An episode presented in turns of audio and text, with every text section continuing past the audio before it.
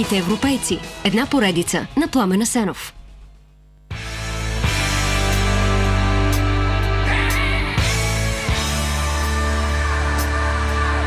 Съединените щати Никола Тесла минава през много възходи и провали. След конфликта с Едисон той получава предложение от група инженери да създадат обща компания, но нещата не тръгват добре. Вместо да експериментират, колегите му предпочитат да печелят и залагат проект за дъгови лампи, а вместо пари предлагат му акции от компанията. Тесла се маха и месеци работи каквото има, спи където намери и яде каквото намери. Приятел обаче убеждава група инвеститори да го финансират и през 1887 се основава Tesla Company Arclight. Е, пак не минава без дъгови лампи. Той получава много поръчки за улично осветление, но поне работи за себе си. Скоро се разраства и наема офис на Пето Авеню до Едисон. Тесла вече е регистрирал 7 патента за уреди с променлив ток, но Едисон не се примирява с мисълта друг да развие света в посока различна от неговата и пламвата и наречената война на токовете. В нея всичко е позволено, само да победиш, смята Едисон. Той прави мощна черна кампания срещу променливия ток, с акцент, че е по-опасен за живота от постоянния. Тогава електрически кабели опасват улици и сгради и висят оголени скъсани. Мнозина наистина загиват. А Джордж Уестингхаус описва войната така. Едисон казваше, че постоянният ток е река, която тече мирно към морето, а променливият ток е порой, препускащ яростно над пропаст. Професор Харолд Браун обикаляше страната и на сцената убиваше коне и кучета с променлив ток, за да покаже колко е опасен. Но всъщност точно Уестингхаус спасява Тесла. Той разбира, че променливият ток е революция в системата за пренасене на електричество на дълги разстояния и му предлага сделка. 5000 долара кеш, плюс акции от собствената му компания, плюс 2,5 долара на всека продадена конска сила енергия. Това богатство Тесла, пълен с нови изобретения, влага в нова лаборатория. Нищо, че войната на токовете продължава и Едисон включва дори страховития разказ какво точно се случва с Уилям Кенлър, първият човек умрял на електрическия стол в мъки по-лоши от обесването. Стола е променлив ток, разбира се. Междувременно обаче най-после става и нещо хубаво, което скоро слага край поне на горещата фаза от войната на токовете.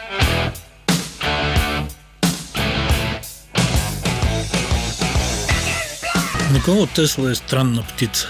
В сравнение с него представите за ексцентричен учен са детска приказка. Той е висок 188 см, но тежи само 64 кг.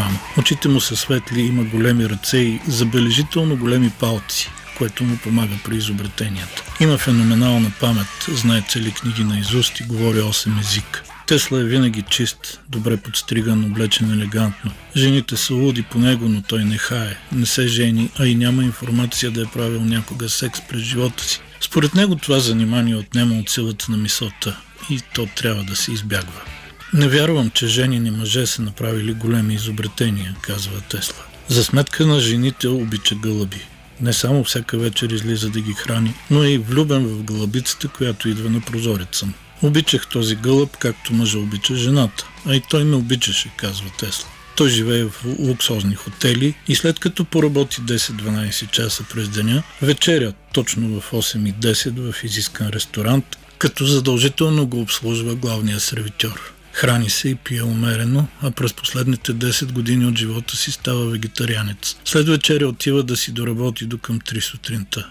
После ляга, но преди заспиване масажира по 100 пъти всеки пръст на крака си. Твърди, че това стимулира мозъчните му клетки. Тесла е обсебен от числото 3. Мие си ръцете три пъти, обикаля три пъти сградата преди да влезе в нея, живее в стаи на третия или 33-я етаж. Не понася бижута и украшения с изключение на перли, но кой знае защо никога не говори с жените, които носят перли. Винаги изчислява обема на чашата за кафе или купата за супа и брои крачките, които прави.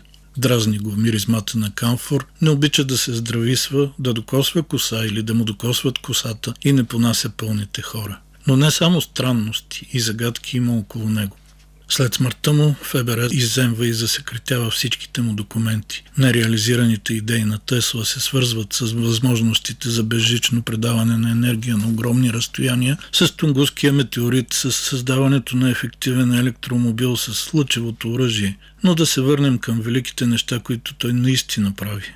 През 1893 Уестингхаус в конкуренция с Едисон печели конкурс да освети чикагското изложение, като предлага оферта от половин милион долара по-малко. Може да си го позволи, защото системата на Тесла е много по-ефективна и ефтина. Тесла монтира 12 агрегата за променлив ток и когато президент Кливланд открива изложението, светват едновременно 100 000 лампи с нажежаема жичка. Града на светлината изпълва с възторг всички. И оттам нататък 80 на 100 от електрическите устройства, поръчвани в Съединените щати, са с променлив ток. Така идва и следващата голяма поръчка, свързана с детската мечта на Тесла да впрегне Ниагарския водопад. За целта има световен конкурс и жури начало с лорд Келвин. Той е против променливия ток, но изложението променя мнението му така че зарязва правилата и направо поръчва проекта на Уестингхаус. Съоръжението е сложно и работата се точи 5 години, независимо, че проектът е финансиран от хора като Морган, Астор, Ротшилд и Вандербилт. През 1896 тока потича към трамвайната компания в Бъфало, а вестник Ниагара Фолс пише – Завъртането на превключвателя в голямата централа в Ниагара затвори верига, която накара реката да тече нагоре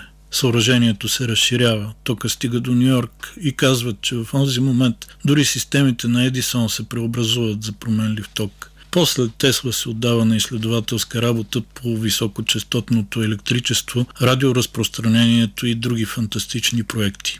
Повечето не се реализират. Прекалено скъпи са заради мащабите, в които изобретателя мисли и които обхващат цялото земно кълбо. До смъртта си през 1943 на 86 Никола Тесла минава през още много възходи и падения. Постепенно потъва в изолация и идеите му все повече се възприемат като налудничави. Два дни след като умира в стая 3327 на хотел Нью Йоркър, намира го камериерката която пренебрегва последните му думи, отправени към света чрез картонче на вратата. Не безпокойте.